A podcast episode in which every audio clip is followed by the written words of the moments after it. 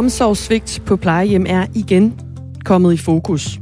Det efter TV2 har lavet en ny dokumentar, der viser, hvordan borgerne på plejehjemmet Nørremarken i Køge Kommune bliver behandlet. Det er fyldte blære og trusler fra personalet. Det er nogle af de ting og episoder, man ser i den her dokumentar, der blev sendt i aftes. Og vi taler med en øh, sociohjælper, som hilser dokumentaren velkommen, selvom den trækker tårer. Fordi det ifølge hende er på tide, at folk finder ud af, hvor slemt det egentlig står til. Det er klokken 25 minutter i 8. Vi har fået en øh, uh, sms fra Ejner H. Nielsen, som skriver, det er rystende forhold, også på det plejehjem, vores mor var på. Det var Christianshave i Jersi. Vores øh, mor blev meget gammel og led under streng omsorgssvigt i sine øh, sidste øh, leveår. Mor blev cirka 90 år. Politikerne skal ikke bare have lov øh, at love forbedringer og flere penge, men sørge for, at der bliver gjort noget ved forholdene. Ellers bliver vi bare i den samme kedelige trummerum. Det er synd for vores gamle, som er puklet i det her samfund i årtier. Hilsner fra Ejner H. Nielsen. Dokumentaren den hedder Opråb fra plejehjemmet, og den kommer jo bare cirka to år efter plejehjemmene bag facaden, hvor man så øh, billeder af Else Marie Larsen, som øh, også led omsorgssvigt fra øh, sine plejere. Den her dokumentar, den øh, gentager nærmest øh, historien, og vi vender også historien politisk, for vi har nemlig Astrid Krav med, som er social- og ældreminister. Det er et interview, jeg ser meget frem til. Altså at høre, øh, hvor ældreministeren selv placerer ansvaret, om hun er villig til at, at tage noget af det på sig. Hun har jo siddet som ældreminister Astrid Krav siden januar 2021. Vi har en med 20 minutter i 9. En anden historie, vi øh, ser nærmere på her til morgen, det er, at øh, SF, Enhedslisten, Radikale Venstre og Alternativet vil have, at den kommende regering forpligter sig på, at 30 procent 30 procent af Danmarks areal skal være beskyttet natur i år 2030. Men er det en god idé at lægge sig fast på, at et øh, bestemt areal skal være beskyttet natur for at gavne naturen og biodiversiteten? Det bliver en debat her i programmet om 10 minutter med Venstres Erling Bonnesen og så SF's Rasmus Nordqvist. Inden alt det, så skal vi omkring øh, gas og nyt fra EU. Klokken er knap 8 minutter over syv. Godmorgen. EU-landene er enige om en aftale, som indfører et fælles gasindkøb og også deling af gas i nødstilfælde. Til gengæld så er landene ikke enige om et prisloft på gas. Det står klart efter første dagen af den her uges EU-topmøde i Bruxelles. Og der er enighed om, at EU-kommissionen skal fremsætte et forslag til en nødbremse, som kan iværksættes i tilfælde af store prisudsving på gasbørsen TTF. Det skal øh, begrænse prisudsvingene, siger EU-kommissionens formand Ursula von der Leyen på et pressemøde natten til i dag, efter første dagen af det her EU-topmøde. Pernille Hagedorn Rasmussen er ekspert i energi og klima for Ingeniørforeningen IDA. Godmorgen. Godmorgen. Hvad kommer det her til at betyde for danskerne? Mm, I første omgang kan jeg ikke se, det kan man til at få den store betydning. Altså grundlæggende er man blevet enige om, at man i fællesskab skal prøve at se, om man kan indkøbe gas på tværs af EU-landene, og på den måde få nogle bedre priser, fordi man kan købe større ind. Øhm, men det er jo en frivillig aftale øh, for den største del af det vedkommende, så det kommer også an på, om, om gasselskaber eller de indkøber af gas, vi har i de respektive lande, er interesserede i at gå med i aftalen. Hvad, hvad skal øhm, der til for, at danskerne så kan komme til at mærke det? Mm. Altså, jeg tror ikke, man kan sige, at den her aftale er ikke det, der kan gøre en forskel. Det er jo virkelig de ting, vi gør selv i forhold til at flytte vores forbrug væk fra gas, der kan gøre en forskel. Øhm, som vi har talt om i efterhånden et stykke tid med at holde op med at have gas til opvarmning i vores huse og få lavet fjernvarme eller udskifte til varmepumper og den, den type af ting, og så spare på energien. Øhm, men man kan sige, at den her aftale, den forsøger ligesom at se, om man kan eller det EU-landet diskuterer, det er jo, øh, hvordan man kan få skabt lavere gaspriser som sådan. Og der har jo været en øh, længere diskussion i EU, om man skulle gøre på den måde, man har gjort det i, øh, på den iberiske halvø, altså i Spanien og Portugal, hvor man har lagt et decideret luft over gasprisen. Ja, og hvorfor er der ikke enighed om et prisloft på gas fra EU's side? Altså, en af problemerne med den her type af loft, det er, at man i praksis øh, bruger øh, offentlige midler på at, øh, at betale den forskel, der er mellem loftet og den faktiske pris ude på markedet. Det vil sige, at det er i virkeligheden øh, skattekroner, der bliver brugt til at betale øh, dem, der sælger gassen, pengene, og, sådan for, for, og så for forbrugerne nogle lavere priser. Øhm, så det er jo sådan en slags kunstig måde, kan man sige, at holde prisen nede på. Og det betyder så, at forbrugerne får lavere priser, men vi får ikke løst problemet. Vi får ikke flyttet vores forbrug. Og man har også kunne se i Spanien og Portugal, at faktisk er gasforbruget steget en lille smule i den her periode, man har haft gasloftet. Det vil sige, at man løser ikke det grundlæggende problem med, at vi har en afhængighed af gas, vi importerer, og at dem, vi importerer fra, kan sætte prisen, som de vil. Aftalen her, den kommer jo på et tidspunkt, hvor mange husholdninger og virksomheder på tværs af EU kæmper med at betale høje energiregninger. Og forud for EU-topmødet, der var der derfor også et stort pres på mange af EU-lederne for at vende hjem med et resultat, der kan sænke priserne. Hvordan øh, kan man sikre billigere energipriser for øh, danskerne, sådan som du ser det, Pernille Hagedorn Rasmussen? Altså i virkeligheden, så det her det er jo et marked, ting sker på. Så, øh, så det man kan, det er jo at prøve at se, at man kan hjælpe forbrugerne til at flytte deres behov hen på nogle områder, hvor priserne er billigere. Øhm, og, øhm, og, og det, der også sådan har gjort det, det rigtig indviklet i forhold til prisen, det har jo været, at, at vi bruger ikke kun gas til opvarmning, vi bruger det jo også til at producere el på. Fordi at vi øh, har et øh, elmarked, hvor det er den, dy, den sidste og dyreste producent af el, der bestemmer prisen på hele markedet, så, øh, så er en af måderne er simpelthen at flytte øh, vores elforbrug øh, og flade det mere ud, sådan at det i øh, mindre grad bliver gas, vi kommer til at bruge til at lave el på. Det er faktisk en af de måder, vi kan reducere priserne på, så altså det for forbrugerne.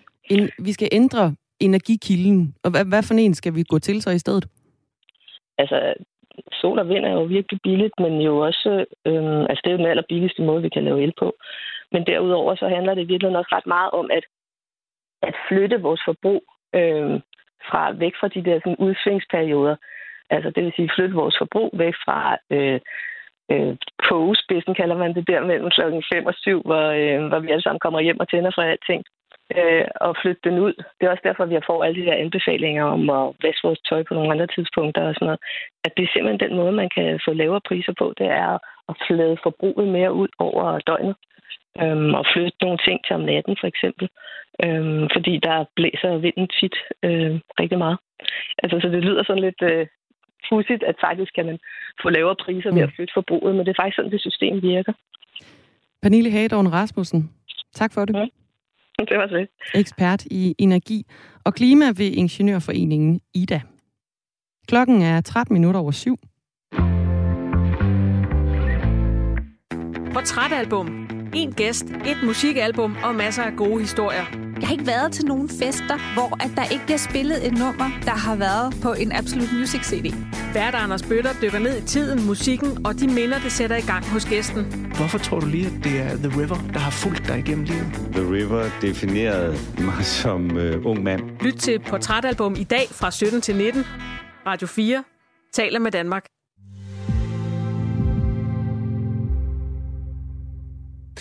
I en øh, intern e-mail-korrespondence mellem medlemmer af Kristendemokraternes hovedbestyrelse og forretningsudvalget giver partiets øh, nyvalgte konsoliderede formand Marianne Karlsmose udtryk for, at hun ikke er for fri abort. Det er også en nyhed, du øh, har kunne høre ved øh, Asbjørn Møller her til morgen på Radio 4.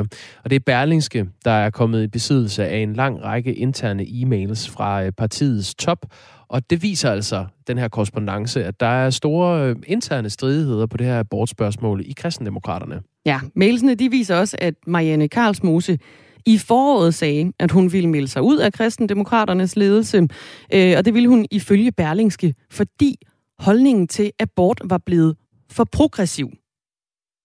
Hun endte med at blive siddende jo. Øhm, altså, øh, daværende formand Isabella Arndt øh, trak sig, meldte sig senere ind i øh, det konservative Folkeparti, og Marianne Karlsmose blev her for en uges tid siden øh, valgt ind. Altså, det, jeg tror faktisk, det var sidste weekend, hun blev, øh, ja, det var til landsmødet. endegyldigt øh, valgt som øh, kristendemokraternes mm. øh, formand. Og vi havde en jo med her i programmet. Var det i mandags? Ja, det øh, er jo pudsigt. Ifølge Berlingske, så har hun i en e-mail skrevet, Marianne Karlsmose, jeg er ikke for fri abort. Det er jo rimelig klar tale. Det her mm. det er nogle mails fra øh, foråret. Vi talte jo med Marianne Karlsmose i mandags, faktisk oven på det her øh, landsmøde, hvor hun blev øh, sådan officielt formand for øh, partiet. Og der spurgte vi hende også ind til det her med øh, hendes holdning til abort. Det lød sådan her. Hvorfor er det vigtigt for dig, at kvinder har retten til fri abort?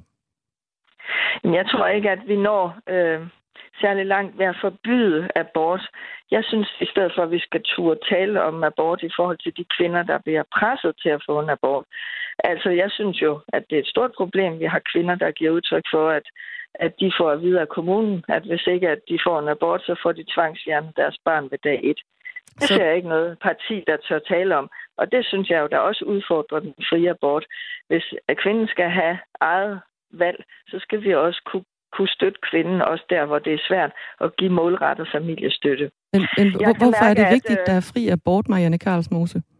Jamen, det er jo fordi, at, at kvinden selv skal have mulighed for at bestemme i de første 12 uger, fordi en, et forbud skaber så mange problemer. Det kan vi også se i USA. Hvad skal straffen være, hvis vi skulle forbyde abort? Så vi er jo helt klart på den linje, at vi skal skabe et familievenligt samfund, hvor der er gode alternativer, hvor man ikke vælger abort på grund af økonomi eller andre ting. Sagde Marianne Karlsmose altså til Radio 4 morgen i mandags om det her abortspørgsmål. Det var efter et medlem på partiets landsmøde i weekenden gjorde det klart, at han ikke var for fri abort. Det var i Werner Andersen. I den anledning ringede vi altså Marianne Karlsmose op for at høre om hendes holdning til fri abort. Og øh, det første svar, det var jo, jeg tror ikke, vi når særlig langt ved at forbyde abort. Mm. Vi, øh, vi forsøger at få et interview med øh, Marianne Karlsmose her til morgen. Vi har ragt ud til hende. Øhm, der er ikke hul igennem øh, indtil videre, men vi skal nok lige holde dig opdateret på, hvordan øh, det kommer til at gå. Vi spurgte faktisk også øh, Marianne Karlsmose, den vil jeg bare lige kort have med. Vi spurgte også, om øh, Werner Andersen var alene i partiet med øh, den her overbevisning om, at han ikke er for fri abort.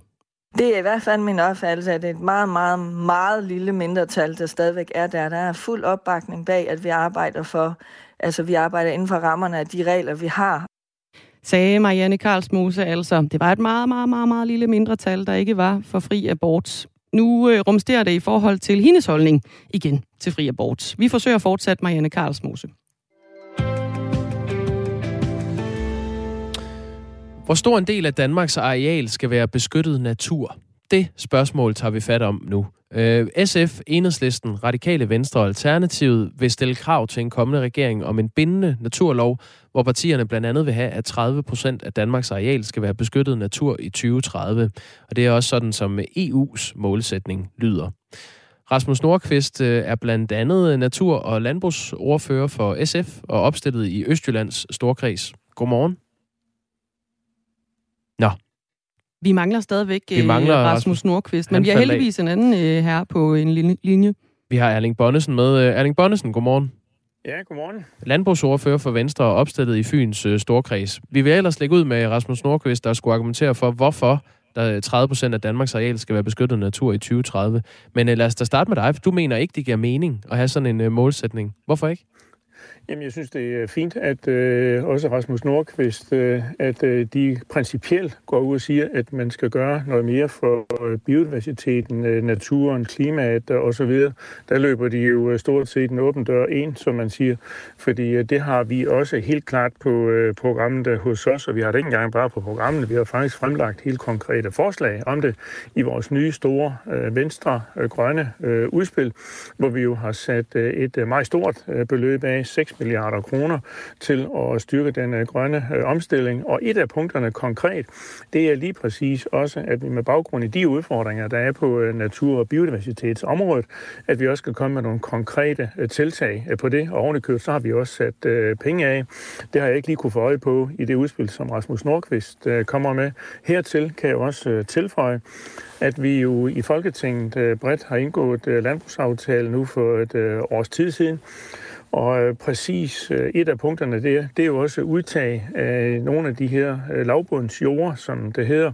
Det tror jeg, de fleste kan se for sig. Det er nogle af de her lavtliggende mosearealer, som vi kan sige jo gør noget, hvor vi gør noget godt for både klimaet, biodiversiteten og naturen ved at få nogle af dem udtaget. Så vi kan sige, at vi, vi er helt klar, ikke kun i ord, men også i handling. Så i Venstre, der vil vi gøre noget ved det. Men det, Erling Bonnesen, sige, at... ja, ja, nu, nu fik du præsenteret en masse af, hvad Venstre vil gøre. Det er jo, det er jo også meget fint. Men det her, det handler jo så om en konkret målsætning på, at 30 procent af Danmarks areal skal være beskyttet natur. Hvorfor er det en dårlig målsætning at have? Og så var det med baggrund i, at jeg jo lige havde netop, kan vi sige, forklaret, at vi i Venstre jo øh, er helt på banen på de her punkter. Når det så kommer til, at Rasmus Nordqvist øh, går ud og siger, at 30 procent øh, af arealet skal udlægges til natur, så virker det noget øh, grebet ud øh, af luften, øh, fordi jeg tror, vi ligger på omkring øh, en 10-12 procent, eller hvor meget det sådan lige øh, er. Det er vel i det omegn øh, der. Øh, når det så virker sådan lidt en smule øh, løst og en balkonmelding, så er det, fordi vi savner jo nogle helt konkrete punkter øh, på det. Lad os lige få øh, Bonnesen. til det. Nu har vi Nordqvist med. Øh, godmorgen, Rasmus Nordqvist. Godmorgen. Natur- og landbrugsordfører for SF, øh, som jo blandt andet står bag det her øh, forslag, øh, faktisk et krav til en kommende regering om en bindende naturlov. Vi taler altså om, at I gerne vil have 30 procent af Danmarks areal skal være beskyttet natur i år 2030. Øh, er det en ja. balkonmelding fra, øh, fra jer? altså en balkonmelding fra EU-kommissionen, EU's øh, ministerråd, fra øh, stort set samtlige grønne organisationer i Danmark, og nu også fra, fra fire partier. Så nej, det er det ikke. Det er sådan set fuldstændig nødvendigt. Det kan vi se, at, at der skal øh, beskyttes langt mere natur. Vi er blevet enige om det i EU's øh, øh, biodiversitetsstrategi, så nytter det ikke noget at pege fingre af andre og sige, at de skal løse det hele, fordi at øh, her går det godt. Vi bliver nødt til at prioritere naturen og biodiversiteten, særligt i Danmark. Vi er fuldstændig i bund, når det kommer til ratings omkring både øh, øh, naturbeskyttelse, altså som areal, men også naturkvalitet, så i den lille smule natur, vi har. Og så skal øh, vi også huske på, og det skal Venstre også, at der pt. foregår forhandlinger i FN, ligesom vi har øh, øh, klimatopmøderne eller naturtopmøder, øh, hvor at man jo højst sandsynligt øh, i år eller næste år lander en aftale, eller Paris-aftalen, men for naturen, hvor det er de her tal, der står. Altså allerede nu er bestemte naturtyper beskyttet gennem øh, naturbeskyttelsesloven. Ifølge Miljøstyrelsen mm. drejer det sig om knap 10 procent af Danmarks areal, og det er for eksempel øh, søer, moser, øh, overdrev, mm. øh, vandløb osv. Hvilken type natur er det, der skal være beskyttet, så vi kommer op på 30 procent? Jamen det er, øh, og der har Erling fuldstændig ret, øh, blandt andet landbrugsjord, der skal, der skal øh, laves om til, til åben natur, øh, til skov og så videre. Altså at vi går ind og siger, at der er nogle steder, hvor der simpelthen ikke skal dyrkes mere. Det skal have lov til at være natur. Øh, og det er den grund, at Danmark er det anden mest opdyrkede land i verden. Stor, stor del af vores areal går nu engang til, øh, til landbruget. Og der bliver vi nødt til at sige, at der er nogle steder, der skal ud. Det er også godt for klimaet, og så samtidig med, at det er godt for naturen, og det er godt for, for, øh, for miljøet også. Erling Bonnesen, tilbage til dig. Landbrugsordfører for øh, det gamle landbrugsparti Venstre, opstillet i Fyns øh, Storkreds. Øh, er, er I med på den, altså at, øh, at landbruget må, øh, må tage nogle arealer ud? Jamen fuldstændigt. Øh, nu ved ikke, om Rasmus lige fik det første med, for der var lidt med lige at komme på, men så øh, det jeg jo øh, nævnte, det var, at vi er jo helt med på de øh, udfordringer, der er på biodiversitets øh, naturområdet. Derfor er vi også i Venstre jo helt med på, at der skal gøres en, øh, en øh, ny, stor, ekstraordinær indsats for det faktisk. Og det har vi jo så også forsøgt, eller forsøger at omsætte fra ord til handling i det program, vi har spillet ud med. Så det er bare lige for at have det på det rene. Det, hvor jeg lige, kan vi sige, ligesom hæve blikket lidt, det var i forhold til så med 30 procents målsætningerne. Det må vi så tage hen ad vejen, men det er jo da fuldstændig rigtigt, som Rasmus siger, at internationalt og EU, jamen der er man øh, i det lav øh, der. Hvordan det så lige passer til de enkelte lande, det er det, jeg lige så har en lille parentes om, øh, hvor vi så må drøfte det, hvordan det passer ind i, i, i tingene. Men at vi skal gøre noget øh, ved det, øh, ikke kun i ord, men også i handling, det er vi sådan set meget enige i. Hvis vi bliver øh, inviteret, eller hvad vi nu øh, hvad vi får politisk øh, styrke til, så vil vi selvfølgelig møde op ved forhandlingsbordene og deltage i, i, i det. Og vi er jo også øh, fuldstændig inde i omkring øh, landbrugsaftalen med i den med udtagning af de her lavbundsjord, så på øh, mange af de øh, øh, strækninger, der er vi jo sådan set øh, enige i udfordringerne og tilgangen til det. Så må vi jo konkret ved forhandlingsbordet håbe, vi så også kan, kan få det helt øh, på plads. Det er jo altid godt at have en konkret målsætning, hvis man skal vurdere, om man rent faktisk gør nok. Øhm, hvorfor er det, du betvivler, at vi kan komme op på øh, 30% beskyttede naturarealer i Danmark? Jamen, når jeg ikke lige vil, vil låse mig på 30 procent øh, lige nu, så er det fordi, at øh, den, den øh, skal vi selvfølgelig lige se, hvordan vil sådan noget så kunne udmyndtes i givet fald i praksis, hvordan passer det til de enkelte lande. Øh, der skal vi lige tage udgangspunkt i også, at Danmark er et forholdsvis øh, lille land, og vi kan sige, at andre lande, som jo relativt set har meget større skovområder osv., osv. Der er mange ting, der, der falder ind der. Men det, der er jo sådan set det overordnede, det er, at vi også i Venstre siger, at jamen, det er klart nogle udfordringer på natur- og biodiversitetsområdet. Det skal vi gøre noget ved. Det er vi også klar til i Venstre. Vi har fremlagt øh, vores grønne plan nu her for nogle ganske få dage tilbage, hvor vi også konkret sætter både tekst, ord og penge af til at gøre noget ved det. Og så ser vi det også frem til uh, at, at møde med forhandlingsbordet, når vi når uh, så langt forhåbentlig. Rasmus Nordqvist, du har fået en sms fra vores lytter, den gamle lektor. Der står, ja. øh, forslaget om 30% natur er netop af den kaliber, der sætter fod under fornemmelsen af københavnske salonger. Danskere uden for de store byer, hvor man lever af landbrug, gardneri, kan i bedste fald ryste på hovedet. En del andre bliver røde i hovederne. Det er forfærdeligt, at dette land domineres af fifige hoveder fra Østerbro. Hvad er din kommentar til, til sådan noget? Jeg synes simpelthen, det, det, det er useriøst. Vi står i en biodiversitetskrise. Det er forfærdeligt at se på, hvordan at vi mister arter. Så bliver vi nødt til at tage den situation alvorligt. Samtidig er der en klimakrise, og vi står med et vandmiljø, som er under pres. Ved at tage de her skridt for naturen, så handler vi på alle tre kriser. Og det er simpelthen ikke godt nok, når Venstre bliver ved med ikke at ville gå ind og være konkret og sætte tal på. Vi har jo ikke diskuteret det her i fem minutter. Det har varet i flere år. Så vi bliver nødt til at sætte tal på. Vi bliver nødt til at handle konkret på den udfordring, vi står med, at naturen er under så markant pres. Og det er jo netop et procenttal, som man er stort af et lille land, så det er en lige stor procent af ens land, man går i gang med. Og det, og det synes jeg jo er vigtigt at forstå. Øh, vi kan ikke tro, at andre lande bare skal løse opgaven for os. Øh, vi bliver nødt til også at gå ind og tage de her områder og sige, her er det naturen, der er prioriteret, og det er både til lands og det er til vands. Øh, det kommer vi ikke udenom. Cirka 60 procent af det her kongeriges areal er landbrug. Er, er det mm. overhovedet realistisk at sige, at 30 procent af Danmarks areal skal være beskyttet natur? Ja, det er realistisk, fordi det er det, vi bliver nødt til. Det er det, der er opgaven. Øh, og og som, som, øh, som, som, som jeg hørte Erling også sige, så har vi jo sådan set sat penge af til eksempelvis at tage lavbundsjord ud. Det er jo jorder, som også er ekstremt klimapåvirkende. Øh, og, og ved at tage dem ud, så kan vi jo skabe plads til den åbne natur. Øh, så, så, så vi har sådan set allerede sat en masse penge af. Nu skal vi så også til at have nogle afgifter, eksempelvis CO2-afgifter, som så også gør, at vi får de her jorder ud. Øh, fordi vi har simpelthen ikke kunne få, få, øh, få en opgang i det der skal vi bruge en CO2-afgift. Det er godt for naturen også, og lige så står vi med nogle arealer, som ikke længere skal dyrkes, jamen hvad kan vi bruge dem til? Jamen det kan vi jo blandt andet til den, til den åbne natur, som vi, vi har så hårdt brug for. Erling Bonnesen, øh, landbrugsordfører hos øh, Venstre. Du, øh, du mener, det, det virker ikke så, så velovervejet at sige 30 procent af Danmark til, til beskyttet natur. Hvor, hvor højt et tal kan du gå op til? Jamen, vi, som jeg har forklaret, og helt kort, der er de udfordringer på biodiversitetsområdet og naturområdet. Det tager vi meget alvorligt, også i, i Venstre. Vi har taget det med i vores øh, planer konkret.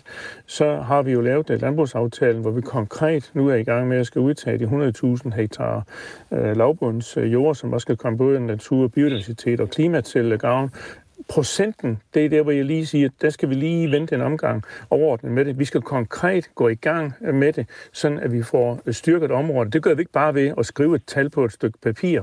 Det er det, jeg lige så sætter en parentes om det, men at vi konkret går fra ord øh, til handling, det er vi øh, fuldstændig klar øh, med. Vi er faktisk i gang, fordi vi har truffet beslutningen om at gå i gang med udtaget af de 100.000 hektar, så det er ikke rigtigt, at der ikke sker noget. Vi er i gang, og vi er i Venstre, både i støvlerne og i arbejdstøjet, Øh, og det ser vi frem til at fortsætte også ved forhandlingsbordene, så vi kan komme videre. Alright, vi har et halvt minut til nyheder. Rasmus Nordqvist, du har 20 sekunder til at svare på det. Jamen altså, det nytter ikke noget at stå og sige, at vi skal gøre noget, men ikke turde sige hvad. Det var det samme, da vi skulle i gang med klimaloven øh, inden sidste valg. Der var der også en del partier, inklusive Venstre, der rynkede på næsen. Nu kommer vi med et konkret mål. Det har øh, ligesom med ophæng i EU, i FN og i de grønne organisationer, så jeg glæder mig til, at Venstre også giver sig på det her punkt. Så lød det altså fra Rasmus Nordqvist, som er blandt andet natur- og landbrugsordfører for SF, og Erling Bonnesen, som er landbrugsordfører for Venstre. Klokken den er i halv otte. Du skal have nyheder med Asbjørn Møller.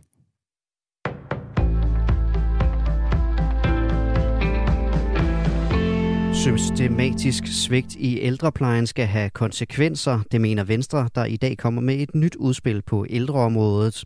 Partiet fremlægger seks tiltag, som skal sikre en bedre ældrepleje, blandt andet at den lokale ledelse og plejehjem kan sættes under administration ved systematiske og grove svigt af ældre.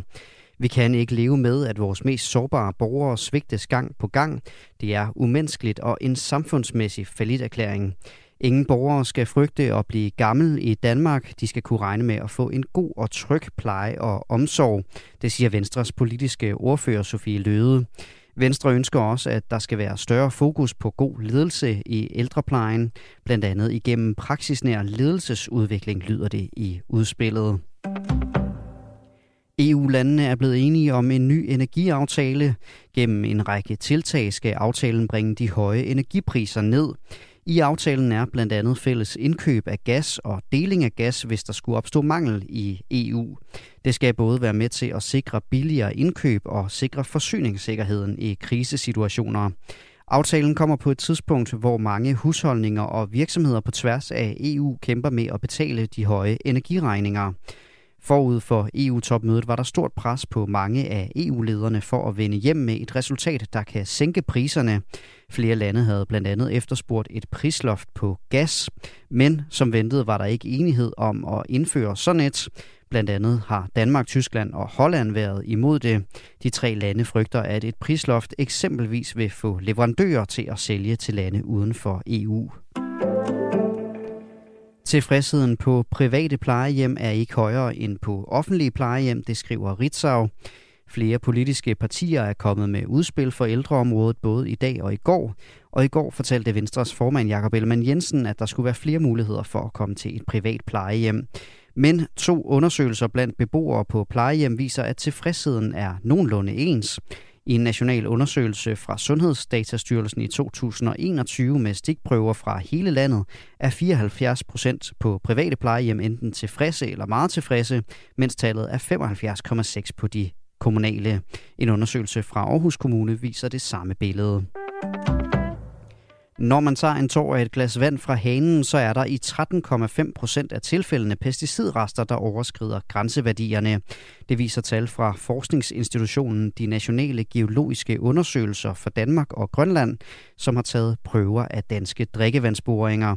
Og der skal gøres noget på det område, mener Maria Rømert Gerding, der er præsident for Danmarks Naturfredningsforening. Det er ekstremt alarmerende, og det viser, at vi skal handle nu, hvis vi skal sikre, at også vores børn og børnebørn har garanteret rent vand i hanen. Pesticidresterne kommer typisk fra landbrug, der sprøjter på deres marker. Over tid kan pesticidresterne så sive ned gennem jorden og ned til grundvandet.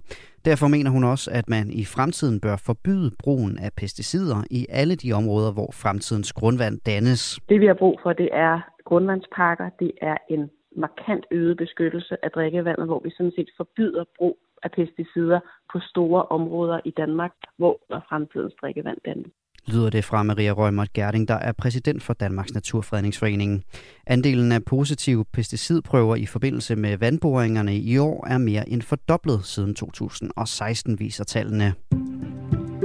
En skydedag med regn af og til, særligt i eftermiddag, og temperaturer op mellem 9 og 14 grader, og så får vi let til frisk vind omkring sydøst. Kraftigst, og kraftigst bliver det omkring Skagerak. Det var nyhederne her på Radio 4.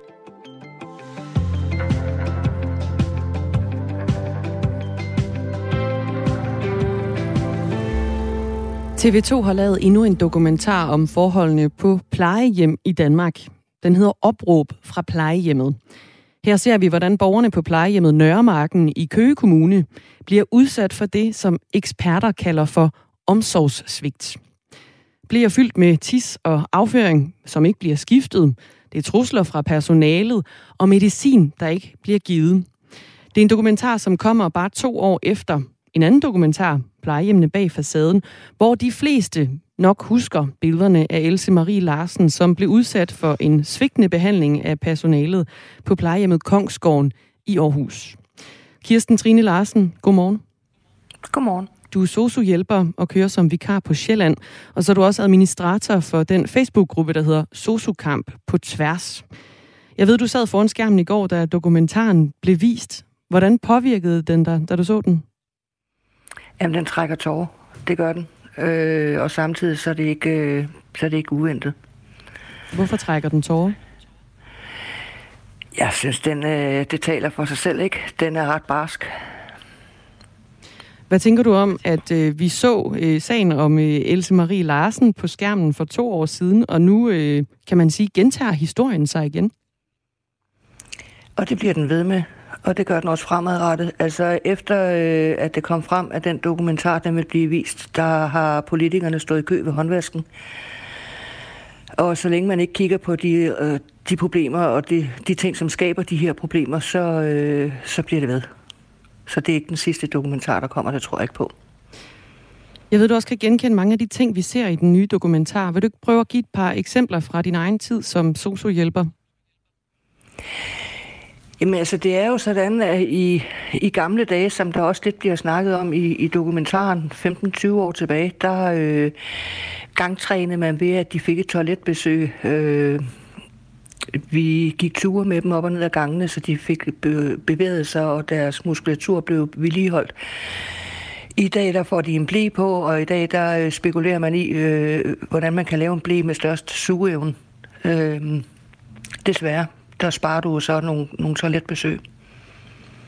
Det er jo som sagt to år siden, øh, de fleste danskere så billederne af Else Marie Larsen og den behandling, hun fik på Kongsgården plejehjemmet. Afsløringerne i øh, dokumentaren fik stor opmærksomhed, og det førte blandt andet til, at 13 ansatte på Kongsgården blev fyret. Politikerne de afsatte efterfølgende 1,9 milliarder kroner i en stor velfærdsaftale til ældreområdet. Blandt andet øh, så skulle der komme 1000 nye medarbejdere til ældreplejen. Øh, Kirsten Trine Larsen, du er sociohjælper øh, og kører som vikar på Sjælland. Hvor frustrerende er det at se den her dokumentar efter den indsats, politikerne har gjort? Altså for det første, så kan jeg ikke se, hvor de 1,9 milliarder de er blevet af, fordi jeg har ikke fået flere kollegaer. Øhm, og, og altså, jeg har svært ved at finde ord for den dokumentar, fordi jeg synes, Else den var slem, og den her, den er jo, den er jo endnu værre. Hvorfor er den endnu værre? Jamen det er den, fordi vi sidder to år efter, at Else har, har været fremme på skærmen og er stadigvæk frisk i, i folks hukommelse. Den, er, den beviser, at der ikke uh, sker en dyt på nogen som helst områder. Den beviser endnu en gang, hvordan øh, politikerne har rigtig, rigtig øh, travlt med at komme frem til håndvasken og, og vaske deres hænder alle sammen. Og så lige oven i et valg her, hvor øh, at de alle sammen skal, skal ud og sælge sig selv. Det, det, er, det er så usmageligt, som det kan være. Men politikerne afsatte jo knap 2 milliarder kroner til ældreområdet efter dokumentaren med Else Marie Larsen. Så hvad, hvad mere skal politikerne gøre? Jamen, den her dokumentar, den er jo lige nøjagtig, den lander lige nøjagtigt hovedet på sømmet. Vi snakker om ledelse her. Vi snakker om en ledelse, der har været ikke eksisterende. De fleste steder i dag, der har du ikke eksisterende ledere. Du har ikke synlige ledere nogen som helst steder det dur ikke. Så det, det, det slækker på arbejdsmoralen, det slækker på, på øh, strukturen og på, hvad der skal laves og hvad der ikke skal laves. At man kan sidde og have god samvittighed med sig selv, og sidde og, og være på en eller anden øh, app for at skal sidde og købe tøj i 35-40 minutter, når man ved, at man har en døende øh, en terminal liggende, eller man ved, at der er nogen, der ikke er blevet vendt eller har fået skiftet deres blæ. Det er simpelthen under al kritik. Ja, det var altså en af de ting, man så over, i... Hvor, og jeg, jeg undrer mig over, hvor pokker har vores fagforbund været i alt det her. Det var en af eksemplerne fra dokumentaren i går, hvor man ser øh, en sociohjælper øh, handle tøj på en auktion, mens der ligger en øh, døende kvinde på en øh, stue på plejehjemmet. Øh, der bliver også vist en grafik, øh, som øh, tegner et billede af, at der bliver holdt øh, alt for mange pauser i forhold til, hvad det egentlig er tilladt i Køge Kommune. Der bliver holdt cirka to og en halv times pause den pågældende dag, og egentlig så har man kun ret til cirka 29 minutters pause. Øhm, den ledelse, du efterlyser, Kirsten Trine Larsen, er det plejehjemmet, eller er det politisk ledelse? Det, det er lederen på, på plejecentrene. Og hvad er det, du mangler fra deres hånd? Jeg mangler, de er synlige. Altså, hvis du har en synlig leder, så har du også en anden arbejdsmoral. Hvis du har en synlig leder, som, som øh, møder dig på gulvet, og møder borgerne på gulvet, øh, pårørende på gulvet, og det er der intet af her overhovedet. Altså politikerne, de snakker om, at vi skal, altså, det kan godt være, at de har kastet 1,9 milliarder ind i, i 2022, øh, og vi skal have 1000 flere øh, ansatte, og jeg skal komme efter dig. Men hvis du har skolerne, for eksempel i øjeblikket, har op til 65 elever i hver klasse, stort set ingen undervisning på hovedforløbet. Der er tvunget gruppearbejde med seks i hver gruppe, hvor mange af dem de sidder og oversætter fra Google Translate. Er det på socioskolerne? Det er på socioskolerne. Du nævner også øh, Altså det er helt banalt, det helt banalt i, i vores fag, det er usynlige ledere, og så er der politikere, som laver de samme fejl år efter år, gang på gang, når de står ved håndvasken og skal vaske deres hænder. Der er ingen, der tager ansvar. Vi kan blive hængt ud i dokumentar som fagpersonale, og så kan det godt være, at der er nogle politikere, der bagefter går ud og siger, ja, men vi skal også lige huske, at der er rigtig mange øh, gode ansatte.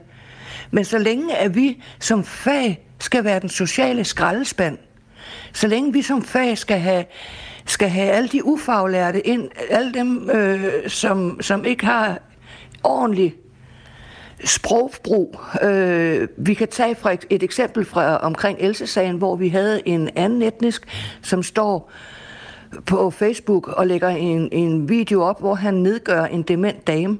Han er stadigvæk ansat i faget i samme kommune, bare et andet sted. Hvordan føler du dig hængt ud ved, at de her dokumentarer, de ser dagens lys? Det gør jeg jo. Altså, øh, det er jo plejepersonale, der bliver hængt ud, hver gang der bliver lavet en dokumentarprogram. Mm. Der bliver jo ikke nævnt overhovedet i et dokumentarprogram, det gjorde der heller ikke i Elses, at den her, øh, der taler grimt, faglært eller ikke faglært, øh, der er ikke, altså lige nu, der er vi, hvad er det, hver fjerde, der er ufaglært. Hver fjerde ansat, der er ufaglært. Du øh, nævnte også fagforbundet før, det vil jeg bare lige kort vende tilbage til øh, og rette en kritik af dem. Hvor, hvorfor mener du, fagforbundet skulle have handlet? Jamen prøv at høre her, fagforbundet er tavs, indtil der dukker sager op, så er de godt nok i travl, ligesom politikerne, med at, og, og skal... Jamen, jeg ved ikke, hvordan jeg skal... Jeg er dybt rystet. Altså, vi har, som jeg siger, ledelsesproblemer. Vi har ledere, vi har assisterende ledere, vi har øh, nyopfundne lederstillinger, hver gang der kommer en lille smule penge. Men det er ikke os på gulvet, der mærker de penge. Dine penge når aldrig frem til os på gulvet. I øjeblikket, der har man rigtig, rigtig travlt med at spare, fordi at det forløbe finansbudget til, til 2023, der skal kommunerne spare 3,5 milliarder. Mm. Er det, når du Så nævner den der fagforbundet, er det, 2%. er det FOA? Det er FOA. Mm. For vores vedkommende er det FOA. Ja. Vi taler jo senere med Socialdemokratiets social- og ældreminister, Astrid Krav. Det gør vi om cirka en time. Kirsten Trine Larsen, hvad vil du sige til hende? Øh, jeg kunne godt tænke mig at stille hendes eget spørgsmål til hende selv. I 21, den 21. december 200, eller, hold, jeg kan heller ikke snakke, og det går godt, var. 21. december 2018, der skrev Astrid Krav på Facebook, kom nu på banen, tyr. Hvis ikke den ældreminister er optaget af livskvaliteten for de ældre på landets plejehjem, hvad har vi så en ældreminister for? Det vil jeg gerne stille det spørgsmål til Astrid Krav selv. Det sender vi videre til øh, Astrid Krav, det spørgsmål, Kirsten Trine Larsen. Tak for det. Velbekomme sociohjælper, som øh, kører som vikar på Sjælland, og som også er administrator for den Facebook-gruppe, der hedder Sosukamp på tværs. Og det er altså øh, om en time, vi taler med Astrid Krav, der er social- og ældreminister fra Socialdemokratiet. Og hvis du har et spørgsmål, så kan du også sende det ind på en sms 1424.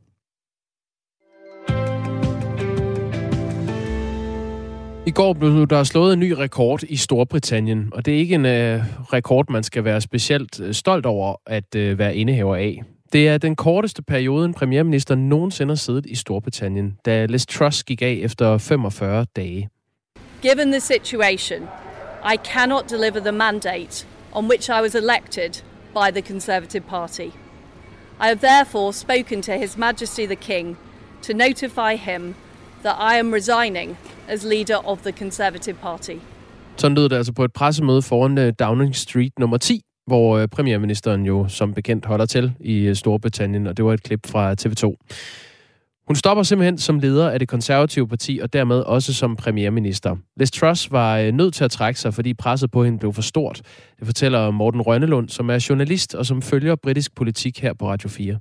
Der var så meget kaos i går, både efter den spørgetime, som hun ikke klarede specielt godt, efter at indrigsministeren trak sig og skrev en sønderlemmende kritik i sit øh, afskedsbrev, og der til sidst også ved en afstemning om øh, gasudvinding, som der er stor uenighed om, også internt i det konservative parti, øh, var, var, var scener, hvor folk blev skubbet og, og råbt af, da der skulle afstemmes. Det gør man nemlig ved at forlade underhuset og så gå ud i to forskellige rum. Altså der er et ja-rum og et nej-rum, sådan helt børnehaveagtigt skal man dele sig op i to grupper og der blev skubbet, og den ballade, det blev simpelthen for meget, der blev, der blev for meget regulær børnehave i det, og så, så steg presset øh, alt for meget, det pres, der allerede var hårdt og kun pegede en vej i forvejen.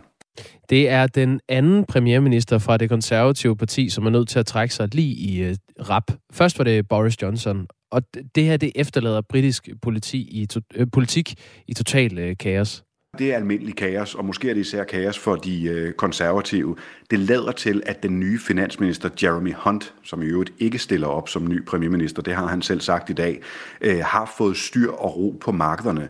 Markederne venter stadig på den endelige finansielle prognose, sådan den endelige plan, den kommer den 31. oktober. Øh, men det lader til, at, at nedturen er i hvert fald øh, stoppet. Så på den måde er der kommet lidt ro på den del af flanken. Men politisk, der er det stadig et rent kaos. Hvem skal være den nye premierminister? Hvem bliver den nye formand for de konservative? Bør der være et valg? Det er der i hvert fald mange i oppositionen, der mener, og også en del i, øh, i befolkningen. Så politisk, øh, der er kaoset stadig øh, totalt. Ja, kaoset i britisk politik har fået oppositionspartiet Labour til at kræve et valg. Men ifølge Morten Rønnelund, så er det en idé øh, måske at vente med et valg. Det spørgsmål er, hvor meget de behøver at udnytte den, fordi meningsmålingerne siger, at hvis der var et valg i dag, så ville de vinde med over 30 point det vil nok udjævnes over tid, især hvis der begynder at komme ro på økonomien. Øh, men de skal jo sørge for, at sejren over de konservative bliver så markant, at de virkelig kan komme igennem med noget politik, når de kommer til magten. Og så er spørgsmålet, om de egentlig ikke godt kan vente lidt på det. Så kan de konservative rette lidt op på sagerne, så kan der komme et valg om måske to år, halvandet år, hvornår det nu bliver. Så kan de vinde, fordi de har så langt et forspring, at det næsten ikke kan smides, og så kan de fortsætte med Labour-oppositionspolitik, når der er faldet lidt ro over. Fordi hvem har egentlig lyst til at overtage det kaos, der er nu? Indtil videre skal det konservative parti vælge en ny leder og dermed også en ny premierminister. Sidst øh, skete det ved flere afstemninger, som strakte sig over måneder, men den her gang skal det ske inden for en uge. Og favoritten til posten er Rishi Sunak, manden som blev nummer to efter Liz Truss i forrige formandsvalg. Forløbig så siger bookmakerne, at det bliver Rishi Sunak. Det var ham, der røg ind på andenpladsen øh, i den seneste valgkamp om øh, formandskabet øh, hos de konservative. Men det var også ham, der faktisk havde flest stemmer blandt parlamentskollegerne. Man skal huske på, at det valg, øh, som Liz Truss øh, vandt, det vandt hun, fordi de konservative vælgere, øh, medlemmer af partiet rundt omkring i landet, de stemte på hende, mens at kollegerne i parlamentet faktisk foretrak Rishi Sunak. Øh, så det er ham, der er øh, favoritten lige nu hos bookmakerne. Og om øh, bookmakerne får ret, det er svært at spå om, men Morten Rønnelund vurderer, at han ville være god til at overtage posten. Meget af den politik, der føres nu, det var faktisk det, han foreslog under sin valgkamp øh, til, øh, til formandskabet sidste gang. Altså det er nærmest en til en alle de ting, han advarede imod, som præcis skete, da Liz Truss udførte sin plan. Jeremy Hunt var også en Rishi Sunak-støtte, så det Jeremy Hunt laver nu er også meget Sunak-politik. Problemet er, om der er for mange internt i partiet, der ikke er øh, Sunak-støtter. Rishi Sunak og Jeremy Hunt er ikke nogen øh, navne, der nødvendigvis øh, sådan klinger øh, velkendte her i Danmark. Men der er en enkelt joker i ræset om øh, formandsposten, og det er en, øh, om ikke god, så i hvert fald en gammel kending. Øh, men der er faktisk folk, der er begyndt at melde, hvem de støtter hvis de melder sig. Og så kan jeg lige komme med et interessant øh, tal. Øh, Penny Mordaunt, som, øh, som er leder af huset, og som altså har været med på Truss-holdet, hun har lige nu otte offentlige støtter. Selvom hun ikke har meddelt, at hun, at hun stiller op, så har hun otte offentlige støtter. Øh, på førstepladsen, der er Rishi Sunak med 21 støtter, men han er stærkt forfulgt på andenpladsen lige nu af en fyr, der har 19 støtter. En fyr, der hedder Boris Johnson. Og det er den helt store joker. Kan det virkelig lade sig gøre, at Boris Johnson kommer tilbage? Og selvom det ikke er mere end et halvt år siden, at Boris Johnson var nødt til at trække sig på grund af en øh, lang række af skandaler, så skal man aldrig sige aldrig, siger Morten Rønnelund. Altså, intet er umuligt med Boris Johnson. Der skal man virkelig passe på, hvad man, øh, hvad man siger. Man skal bare huske på, det er ikke længe siden, at han blev smidt ud på grund af, af nogle skandaløse håndteringer af både øh, coronaregler, og sidenhen også nogle af, af folkene i sin regering, der, der, øh, der, der, der blev anmeldt for, for krænkelser. Så det hænger stadig over ham, og, øh, og der er også kolleger, der synes, vi kan ikke gå tilbage til det her citat, psykodrama, som der var øh, Boris Johnson. Så det ser lidt, øh, lidt svært ud, men det er altså ret overbevisende tal. Han ligger på sådan en lun anden plads allerede, inden han overhovedet har sagt, om han vil stille op eller ej. Ja, fortalte øh, Morten Rønnelund, som er journalist og følger britisk politik for Radio 4. Og øhm, Boris Johnsons tid som premierminister, det var jo blandt andet under det, at øh, Downing Street blev døbt Drowning Street, fordi der var simpelthen så mange skandalesager, blandt andet i forhold til, hvordan øh, hele coronakrisen blev håndteret, og hvordan Boris Johnson egentlig selv tog imod de øh, forbud, han lavede om forsamling under corona. Ja, eller ikke tog imod. Eller der ikke tog var, imod, der var nærmere. festlig stemning i, i Downing Street. Klokken 9 minutter i 8. Du lytter til Radio 4 morgen. Nummeret herind er 1424. Dagmar i Møstergaard og Jakob Grosen er din værter i dag. Godmorgen. Danmark skal bruge flere penge på det danske forsvar. Det er øh, Folketinget over en bred kamp enige om. Og Danmark har også lovet NATO at have det, der hedder første brigade klar til at gå i krig fra 2024. Første brigade er den danske hærs øh, primære øh, stående reaktionsstyrke. Det er sådan altså en styrke, som med kort varsel skal være i stand til at indgå i øh, internationale operationer. Det kan både være fredskabende, fredsbevarende, stabiliserende og støttende roller. Og så er det en del af det, der hedder NATO Response Force. Men øh, Henrik Lyne, som er øh, tidligere chef for første brigade og i dag er næstkommanderende i hæren, mener ikke, at øh, første brigade kan være klar. Godmorgen. Godmorgen. Hvilke konkrete ting mangler der, Henrik Lyne, før første brigade er klar? Jamen, det er en bred vifte af kapaciteter i brigaden, der er enten på vej til at, at komme på plads, eller endnu ikke er på plads, kan man sige. Så øh, det er ikke kun en enkelt ting. Det er sådan over en, en, en bred øh, palette. Men øh, det kan ikke lade sig gøre inden 2024, siger du. Øh, hvornår kan første brigade så blive klar? Jamen, ja, det, det, det er umuligt at gisne om, for nogle af tingene skal jo først produceres. Og øh, det, det, det kan man jo ikke sige noget om. Det er dem, der sidder med øh, ordrene ude ved virksomheden, der han har sagt kan fortælle noget om det. Så det, det kan man ikke sige konkret, men der vil gå nogle år, det er helt sikkert. Omga- opgaven har vist sig at være langt mere omfattende, end øh, de rådige ressourcer øh, kunne nå til. Altså, øh, Danmark har jo lovet NATO at have første brigade klar til at gå i krig fra 2024, og Folketinget er også over en bred kamp øh, enige om, at der skal bruges flere penge på det, på det danske forsvar. Hvad, hvad er det, første brigade mangler helt konkret, før de kan være klar? Første brigade er jo en, en enhed, der er sammensat af rigtig mange øh, systemer og mange enhedstyper. Og der mangler, kan man sige, øh, lidt af hvert i stort set øh, alle enhederne. Og det er jo fordi, vi startede fra bunden af, da vi i øh, 2019 skulle oprette en ny første brigade. Og det var på baggrund af, at de ting, vi havde i forsvaret i forvejen, og de var øh, for herrens vedkommende i de fleste tilfælde nedslidt efter mange års indsættelse i internationale missioner. Så vi startede fra bunden af og skulle stort set udskifte samtlige køretøjer og samtlige våbensystemer i første brigade. Og det gør man altså ikke i løbet af ganske få år. Det er en mammutopgave. Bare lige for at... Øh, at det, det er egentlig ret forklarende, det her, men som intern slang, øh, altså i forsvaret, der kalder man første brigade for herrens knytnæve. Det er bare lige for at øh, sætte et billede på over for lyttere, der ikke er øh, så bekendte med, hvad der Jamen, foregår i forsvaret. Det var et, øh, et navn, vi satte på første brigade, fordi første brigade jo har alle herrens tunge kapaciteter, kampvogne, infanterikampkøretøjer, de tunge artilleripjæser, de tunge morterer. Altså alle de tunge og hårdt slående våbensystemer er samlet i første brigade, og der er i navnet herrens knytnæve. Du siger til Berlingske, at første brigade ikke kan overleve et luftangreb, rydde et minefelt eller forsere så meget som et vandløb. Hvor, hvorfor står det så skidt til med øh, herrens knytnæve? Det gør det, fordi vi i øh, tre årtier har været indsat i hårde internationale missioner på Balkan og Irak og i Afghanistan. Og der har vi nedslidt vores materiel, vores våbensystemer og vores køretøjer. Det har været øh, hårde missioner. Og der har i samme periode ikke været øh, foretaget større investeringer i forsvaret. Tværtimod er vi jo været ramt af gentagende reduktioner og nedskæringer. Og så har det altså været vanskeligt at øh, opretholde, skal vi sige, et, et fornuftigt niveau. Hvad skylder det? Det skal jeg ikke pege på, men jeg vil sige, at i hvert fald alle i forsvaret har arbejdet benhårdt for at få det her til at lykkes, men det blev som sagt øh, relativt hurtigt klart, at vi kunne ikke nå det inden for den termin, der var sat.